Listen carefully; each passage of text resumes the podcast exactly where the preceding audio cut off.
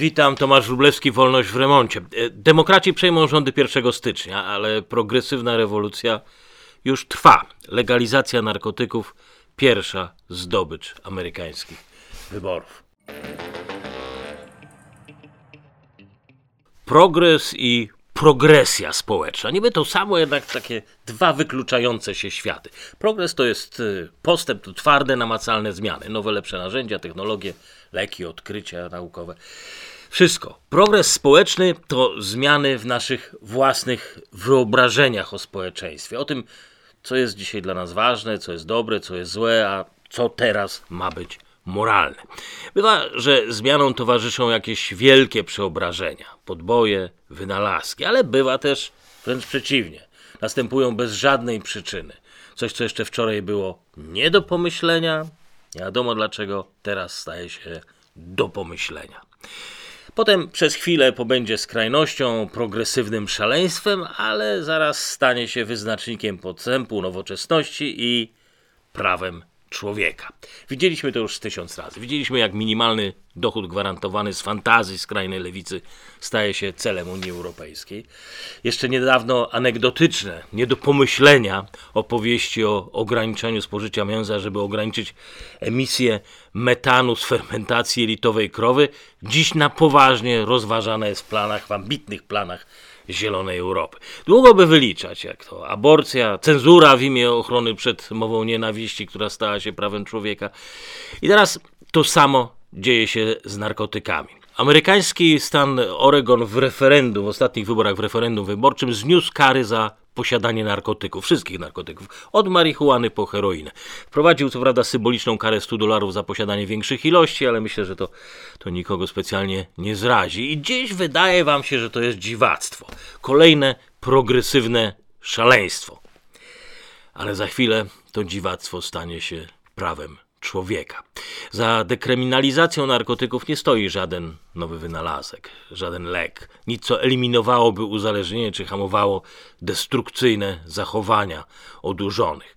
Z naukowego punktu widzenia nie nastąpił żaden postęp. Nic, co uzasadniałoby legalizację narkotyków. Postęp nastąpił wyłącznie w progresywnych umysłach. Po prostu coraz więcej wąchających, palących, wstrzykujących uparczywie myślało o czymś nie do pomyślenia, aż to stało się do pomyślenia.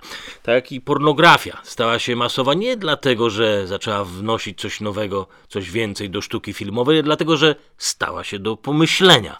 Słownictwo polskich feministek stało się wulgarne nie dlatego, że w słowniku pojawiły się nowe słowa, ale dlatego, że to, co było nie do pomyślenia, stało się do pomyślenia. Zanim o świecie nie do pomyślenia, zaprezentuję Państwu partnera dzisiejszego odcinka. Jest nim międzynarodowa firma CMC Markets, która pozwala na inwestycje w instrumenty finansowe oparte na polskich i globalnych akcjach, indeksach, surowcach, walutach, obligacjach. Łącznie ponad 10 tysięcy różnych instrumentów. CMC Markets powstała ponad 30 lat temu w Londynie, od 5 lat jest w Polsce. Obsługują klientów indywidualnych i korporacyjnych. Firma udostępnia swoim klientom rozbudowaną, a jednocześnie łatwą w obsłudze platformę transakcyjną Next Generation. Platforma wspomaga inwestorów w procesie analizy rynku, jak i przeprowadzania transakcji. Narzędzia takie jak skaner formacji analizy technicznej, wiadomości Reuters, alerty offline, rozbudowane kalendarium makroekonomiczne i pełna personalizacja właściwości platformy to jedynie wycinek możliwości, jakie oferuje CMC Markets. Więcej informacji na cmcmarkets.pl. No pamiętajmy, że nie ma inwestycji bez ryzyka. Zapotrzebowanie na substancje, które wprawiają nasz umysł w ekstazę, jest stare jak walka z tymi substancjami. Mieliśmy lata przyzwolenia na narkotyki, moralnego relatywizmu, ale oczywiście mieliśmy też epoki surowych nakazów rządów purytańskich. Nigdy jednak nie mieliśmy tak wielkiej różnorodności i takiej obfitości narkotyków. No i też legalizacja nigdy nie była probierzem wolności obywatelskiej. Kampania na rzecz legalizacji narkotyków w Oregonie prowadzona była właśnie pod hasłami wolności obywatelskich. Prawa wyboru też oczywiście i Fundacja Drug Policy Alliance, która koordynowała legalizację, konsekwentnie nawiązywała do pacyfistycznych haseł lat 60. Mówiła, że dekryminalizacja narkotyków równa się pokój. Łącznie fundacja na swoją kampanię wydała 4 miliony dolarów. Wszystko finansował miliarder George Soros. To jest oczywiście dużo pieniędzy, 4 miliony, ale ciekawsza jest tu postać samego Sorosa. W jego tej spójnej konstrukcji zanarchizowanych społeczeństw, naprowadzanych na drogę postępu przez te wybrane, świadome elity, masowy dostęp do narkotyków najwyraźniej ma odegrać jakąś ważną rolę.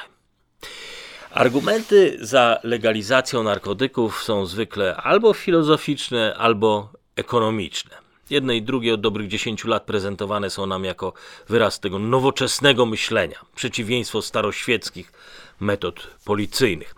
Argument filozoficzny sięga po klasyczne tezy XVIII-wiecznych liberałów, którzy dowodzili, że w wolnym społeczeństwie osoba dorosła może robić to, na co ma ochotę, dopóki nie krzywdzi innych. Locus classicus słynnego eseju Johna Stuarta Milla Utilitaryzm o wolności.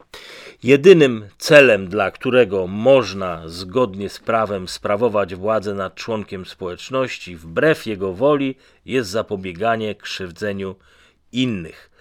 To słowa Milla. Jego własne dobro fizyczne lub moralne nie jest wystarczającym powodem do wprowadzenia zakazów. Jednym słowem, e, społeczeństwo nic do moich narkotyków. Ale ani John Stuart Mill, ani nawet Milton Friedman, który opowiadał się za legalizacją narkotyków, nigdy nie mówili, że narkoman bijący żonę, kradnący biżuterię matce egzekwuje swoje prawa do wolności osobistych, bo w końcu ma prawo strzelić sobie heroinie. Przeciwnie, obaj mówili o dorosłej, świadomej osobie, która musi ponosić konsekwencje swoich czynów. Jak pisał Friedman, ludzie powinni mieć możliwość swobodnego nabywania narkotyków, ale poczucie odpowiedzialności winno ich powstrzymywać przed czynieniem szkód innym poczucie odpowiedzialności. Poczucie odpowiedzialności osób podurzonych, osób na głodzie, ludzi bez środków do życia. Oni nie mają ani świadomości swoich czynów, ani tym bardziej możliwości naprawy wyrządzonych krzywd. Mówienie o wolnym wyborze w kontekście narkotyków, no nie wiem, może jedna osoba przypadkowo eksperymentująca, ale na dłuższą metę Narkotyki zaburzają naszą zdolność do korzystania nawet z takich należnych, podstawowych wolności, włącznie z prawem do zerwania z nałogiem oczywiście. Obronie prawa do zażywania towarzyszy też taki buntowniczy, psychologizowany, romantyzowany ton. Mówienie o substancji, która uruchamia nasze twórcze zmysły, poszerza możliwości intelektualne. Pierwsze odczucia pewnie są wspaniałe. Piękne jak piękny może być mocny, kolorowy sen. Ale ani jedno, ani drugie nie oznacza, że wkraczamy w jakiś inny świat, że przekraczamy granice swoich możliwości. Przeciwnie, coraz głębiej pogrążamy się w sobie. Przy czym ze snu oczywiście się budzimy, a z narkotykami podróż nigdy się nie kończy. A te podróże w przestrzeń wewnętrzną są na ogół wyprawami w głąb wewnętrznej pustki. Koncept wolności odnosi się do świata rzeczywistego, do tego, co dzieje się wokół nas. Zwidy i majaki nie mają już czego się uwalniać. Nawet Mill dostrzegał granice swojej własnej teorii o wolności. Zwracał uwagę, że nie wszystkie zachcianki są sobie równe i są godne wolności. Chciałbym tutaj być dobrze zrozumiany. Jestem przekonany, że nikt w dziejach ludzkości niczego lepszego od wolnego wyboru nie wymyślił. Tak, jestem pewien, że piękno filozofii najlepiej wyraża jego prostota i esencjonalność. Ale to, co daje filozofii moc, ta skrótowość, ona potrafi też zgubić tych, którzy mylą wikicytaty filozofów z istotą ich idei. Tak jak w przypadku legalizacji narkotyków, gdzie indywidualizm i wolność wyborów mylone są ze zniewoleniem. Pomysł z dekryminalizacją narkotyków oczywiście nie jest nowy. Jednym z najbardziej spektakularnych i najchętniej cytowanych jest tutaj kasus portugalski. W 2001 roku Portugalia zdekryminalizowała narkotyki i też wszystko od marihuany po kokainę. Dekryminalizacji, tak jak w przypadku Oregonu, towarzyszył bardzo kosztowny dodatkowy program rehabilitacji, pomocy dla ofiar narkomanii. Zawsze to muszą być ofiary oczywiście. Rząd już po kilku latach ogłosił sukces i na to też dzisiaj do dziś powołują się wszyscy zwolennicy kolejnych legalizacji. Portugalskie prawo dopuszcza posiadanie zapasów heroiny, koki, amfetaminy w ilościach nie większych niż 25 dziennych dawek. Zatrzymani są potem nakłaniani do leczenia. Z badań e, medycyny ratunkowej e, Uniwersytetu Kalifornijskiego wynika, że zaraz po dekryminalizacji w Portugalii gwałtownie wzrosła liczba osób na leczeniu odwykowym. W efekcie 80% osób zażywających narkotyki znalazło się pod opieką farmakologiczną i socjalną państwa. Dość szybko rzeczywiście udało się ograniczyć liczbę zarażonych HIV, udało się oszczędzić sporo pieniędzy na więzieniach i mniej osób zaczęło umierać z przedawkowania, choć ta krzywa też zaczęła ostatnio rosnąć. Znacznie więcej osób Umiera natomiast lub ginie w wypadkach samochodowych spowodowanych przez kierowców pod wpływem. Wzrosła również o 40% liczba morderstw dokonanych pod wpływem narkotyków i cały czas rośnie liczba osób uzależnionych od narkotyków. To, co jest tutaj miłe, to nie ma już narkomanów, którzy strzykują sobie gdzieś tam dawki na ulicy.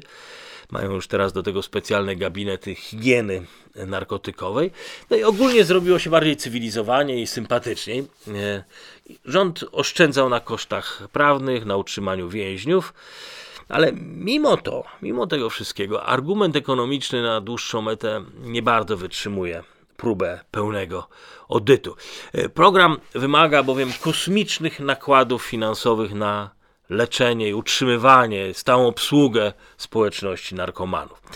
Do 2008 roku Portugalia jakoś radziła sobie z tym całkiem nieźle.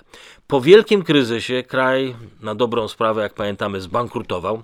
Międzynarodowy Fundusz Walutowy ratował wtedy Portugalię zastrzykiem 115 miliardów dolarów. Rząd w zamian obiecał daleko idące oszczędności i faktycznie wszędzie były gdzieś cięcia, od funduszy emerytalnych po służbę zdrowia, z wyjątkiem oczywiście programu finansowania potrzeb narkomanów. Państwo stało się zakładnikiem własnego eksperymentu. Bez stałych i rosnących wydatków na opiekę nad narkomanami system względnej równowagi społecznej po prostu zapadłby się pod siebie. Kraj pogrążyłby się w jeszcze większym chaosie, fali przestępstw. Wszystko byłoby jeszcze gorzej niż przed 2001 rokiem. Jednym słowem, społeczeństwo kosztem własnych wyrzeczeń finansuje wolność narkomanom. Pewne obserwacje możemy też poczynić na podstawie legalizacji marihuany w Stanach Zjednoczonych zaczynając od Kalifornii w 1996 roku, y, kolejne stany stopniowo, jak pamiętamy, znosiły zakazy. Dzisiaj marihuana dostępna jest już w wielu regionach kraju i trzeba przyznać, że legalizacja nie doprowadziła do jakiegoś dramatycznego wzrostu zapotrzebowania. Około 15% Amerykanów w zeszłym roku przyznaje się, że przynajmniej raz zapaliło. Y, I to jest zaledwie o 5% więcej niż przed legalizacją. Szybko natomiast, bardzo szybko, rośnie liczba Amerykanów zażywających marihuanę codziennie, stale. Z 3 milionów w 2006 roku ta liczba wzrosła do 8 milionów dzisiaj. I przy czym konopnie dostępne są dziś na rynku w wielokrotnie silniejszej postaci jeżeli chodzi przynajmniej o zawartość THC, i silniejsze pod względem są też wpływu na zdrowie psychiczne. Jednym z ewidentnych skutków jest tutaj wzrost liczby poważnych chorób psychicznych w Stanach Zjednoczonych. W 2017 roku 7,5% e, Amerykanów do 25 roku życia spełniało kryteria poważnej choroby psychicznej. To jest dwukrotnie więcej osób niż w 2008 roku. No i pytanie, jak mamy tutaj liczyć korzyści ekonomiczne z legalizacji? Czy liczymy koszt również leczenia chorób, a może też doliczymy skutki nieprzewidywalnych zachowań?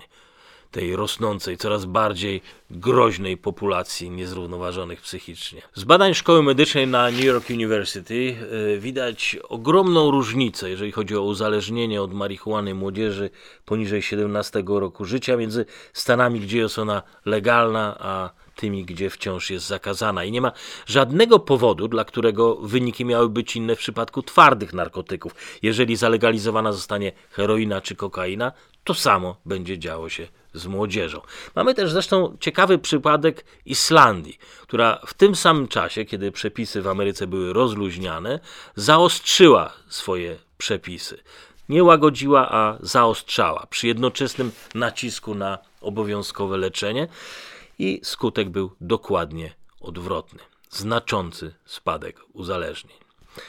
Oregon też nie jest nowicjuszem w dziedzinie legalizacji. Stan od 23 lat nie każe zapalenie i handel marihuaną. 10 lat po legalizacji stolica stanu Portland stała się mekką narkomanów. Nie tylko tych chcących zapalić skręta, wszelakich narkomanów. Lewicowe rządy demokratów zapewniały po prostu, że narkomani będą bardzo tolerancyjnie traktowani przez policję. Ostatnie duże badania, efekt tego, ostatnie duże badania w stanie Oregon wykazały, że 35 do 40% bezdomnych dorosłych w Oregonie cierpi na jakąś formę chorób psychicznych. Stan ma też rekordową liczbę bezdomnych i bije rekordy przestępczości. 14% mieszkańców w zeszłym roku zostało napadniętych przez kogoś, kto miał przy sobie broń palną. 21% zostało okradzionych, a 9% twierdzi, że ktoś z ich bliskich znalazł się w środku masowej strzelaniny. Skąd przekonanie, że to się zmieni?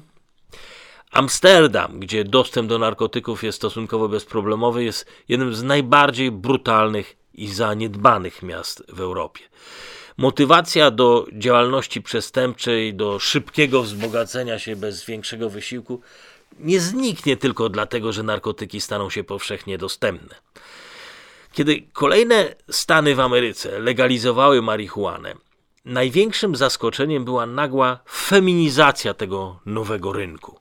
Gdzie się podzieli wszyscy macho mężczyźni, szybkie samochody i pistolety? Dlaczego nie zakładali sklepów z gandzią, nie budowali legalnego systemu dystrybucji, skoro tak dobrze przy końcu szło im na nielegalu? Bo zwykła praca nie jest dla nich. Cała branża została nagle opuszczona i bez trudu weszły w ten biznes samotne mamy, miłe panie z doświadczeniem w sadzeniu roślinek. Dopóki istnieje możliwość lukratywnego, nielegalnego obrotu czymkolwiek, przestępcy nie skuszą się na uczciwą pracę. Zawsze coś dla nich pozostanie. Zawsze będzie coś nielegalne, obłożone za wysoką akcyzą, zawsze znajdzie się jakaś luka prawna, VAT zerowy. Coś zawsze będzie warte łamanie prawa. W Liverpoolu, dla przykładu, 2000 osób otrzymuje legalne, darmowe recepty na metadon. A mimo to Liverpool nadal jest europejską stolicą włamań i zbrodni na tle narkotykowym. W każdej dyskusji o legalizacji narkotyków wcześniej czy później pojawia się argument o hipokryzji alkoholowej. Alkohol jest równie groźny społecznie, a mimo to dalej pozostaje legalny. I tu zaraz wjeżdża nam amerykańska prohibicja 1920 roku jako dowód destrukcyjnego działania totalnych zakazów. Na pozór wywód wydaje się logiczny, ale z gruntu jest fałszywy. Przede wszystkim jedno zło nie może racjonalizować drugiego zła. To, że alkohol jest społecznie szkodliwy, nie stanowi argumentu za dodatkową legalizacją narkotyków. Dalej, prohibicja była porażką, to fakt, ale przede wszystkim dlatego, że zdelegalizowała coś, co było legalne od tysięcy lat. To była cała nasza kultura, cywilizacja i nagle zostało przecięte. I właśnie prohibicja jest argumentem przeciwko legalizacji narkotyków. Raz usunięty zakaz nie sposób przywrócić. Powinni o tym pamiętać wszyscy apologeci eksperymentowania z legalizacją narkotyków. To zresztą jest istotą odwiecznego sporu konserwatyzmu z progresywizmem. Czy świat ma podążać za naszymi fantazjami, wyobrażeniami o idealnym społeczeństwie, czy najpierw powinniśmy sięgnąć po doświadczenia, argumenty, jakie stały za, powiedzmy, delegalizacją opium, haszu, heroiny, czy tam innych narkotyków. Czy najpierw powinniśmy wprowadzać równość płacową, czy może wcześniej prześledzić doświadczenia komunizmu? Człowiek pojmujący swoją wolność wyłącznie przez pryzmat zachcianek pozostanie wiecznie zniewolony, zawsze będzie zależny od tych, który, którzy mogą mu je dostarczyć. To jest w przypadku jednostki. Gorzej, kiedy ta wąsko rozumiana wolność staje się wykładnią porządku całego społeczeństwa. Wtedy każde, nawet najbardziej błahe i społecznie szkodliwe roszczenie stanie się miarą swobód obywatelskich, a każde ograniczenie będzie traktowane jak naruszenie podstawowych praw człowieka. I zacierać będzie się różnica między tym, co błahe, a tym, co ważne. Między prawem krytyki, a prawem do wciągania koki, wolnością słowa, a prawem do wegetowania na ulicy, prawem do równego traktowania bez względu na kolor skóry, płeć, a prawem do manifestowania swoich fetyszy i publicznego obnażania się, czy jak w przypadku innego ostrego zakrętu kulturowego Ameryki, prawo do dyskryminowania białych. To, co dzieli te dwie wolności, to to, co od wieków różni wolne społeczeństwa od barbarzyńców. Rzecz genialnie opisana przez brytyjskiego filozofa Jaha Berlina, dwie koncepcje wolności. Ta negatywna, która niczego nie żąda od świata poza swobodą do działania, i ta druga, czysto roszczeniowa. Berin kończy swój doskonały esej słowami: Pragnienie czegoś więcej to zapewne głęboka i nieuleczalna potrzeba metafizyczna, ale zgoda, aby to pragnienie determinowało naszą praktykę, to symptom równie głębokiej, lecz bardziej niebezpiecznej niedojrzałości moralnej i politycznej. Cytując to, mówiąc to, pamiętamy oczywiście, że z biegiem lat standardy ulegają zmianom. Wszystko od strojów po styl bycia staje się bardziej elastyczne i prawda jest też taka, że to, co dziś uważamy za normę, jeszcze nie tak dawno temu było nieakceptowalne. Kobiety nie miały równych praw, rasizm, dyskryminacja, wszystko to było na porządku dziennym. I to prawda, że sięgając te 200-300 lat wstecz, jesteśmy czasem pod wrażeniem, jak wiele z tego, co wydawało się niemożliwe, udało się ludzkości osiągnąć. Jakość codziennego życia, medycyna, prąd, woda w kranie, prawa obywatelskie. To wszystko jest dziś oczywiście w standardzie nawet średnio rozwiniętej demokracji. Nasze społeczeństwa stały się bardziej inkluzywne, tolerancyjne i, i rzeczy działy się tak szybko, aż niektórzy z nas uwierzyli, że granicą naszych zachcianek jest tylko nasza wyobraźnia że wszystko, co sobie pomyślimy, czego zażądamy, może stać się standardem od tak. Że nie do pomyślenia może być do pomyślenia. W 2002 roku John Gray e, w książce o intrygującym tytule Słomiane psy rzucił wyzwanie tej najpotężniejszej narracji naszych czasów progresywizmowi społecznemu. Jak pisze Gray, w wielu społeczeństwach progresywizm przejął rolę religii. Gray oddziela tutaj postęp technologiczny i naukowy od postępu etyczno-politycznego. Za bezsporny też uważa postęp ludzkiej wiedzy, nauki, który jednak wbrew progresywnym wierzeniom nie idzie w parze z postępem etycznym i społecznym. W nauce, pisze Gray, wiedza jest dobrem pozytywnym, akumuluje się. Nauka pozwala nam żyć dłużej i mieć wyższe standardy życia niż w przeszłości. W etyce i polityce mamy zarówno dobre, jak i złe doświadczenia. To nie są doświadczenia kumulatywne. Te równie dobrze mogą nas rozwijać, co cofać nas w rozwoju. Tylko dlatego, że część społeczeństwa czegoś pożąda i nazwie to sobie postępem, nie znaczy, że to rzeczywiście zapewni nam postęp. To, że kobiety wywalczyły sobie równe prawa, jest oczywiście dobrodziejstwem naszej cywilizacji, ale, ale to nie oznacza, że mechaniczne narzucanie kwoty, z góry określanie liczby kobiet, ile może ma być ich w zarządach czy radach nadzorczych, będzie tym dobrym doświadczeniem, że nie zahamuje na przykład rozwoju firm. To, że mamy prawo do demonstracji, do działalności gospodarczej, robienia podcastów, tworzenia fundacji, ba, możemy nawet wybrać sobie kraj, w którym będziemy najlepiej się realizowali, to wszystko nie znaczy, że prawo do wyboru narkotyku nie doprowadzi do zapaści systemu opieki zdrowotnej czy do epidemii chorób psychicznych. Historia wojen i upadków państw jest najlepszym dowodem, jak złudny jest koncept progresji społecznej. To w końcu pod hasami spełniania tych roszczeń nie do pomyślenia, całkowitej równości, gwarancji pracy czy gwarancji lepszej rasy, do władzy dochodziły najpotworniejsze reżimy tego świata. Całe to gadanie o wolnym wyborze, o racjach ekonomicznych, o mądrości etapu, wszystko to sprowadza się do oddania jeszcze jednego pola w imię progresywnych fantazji.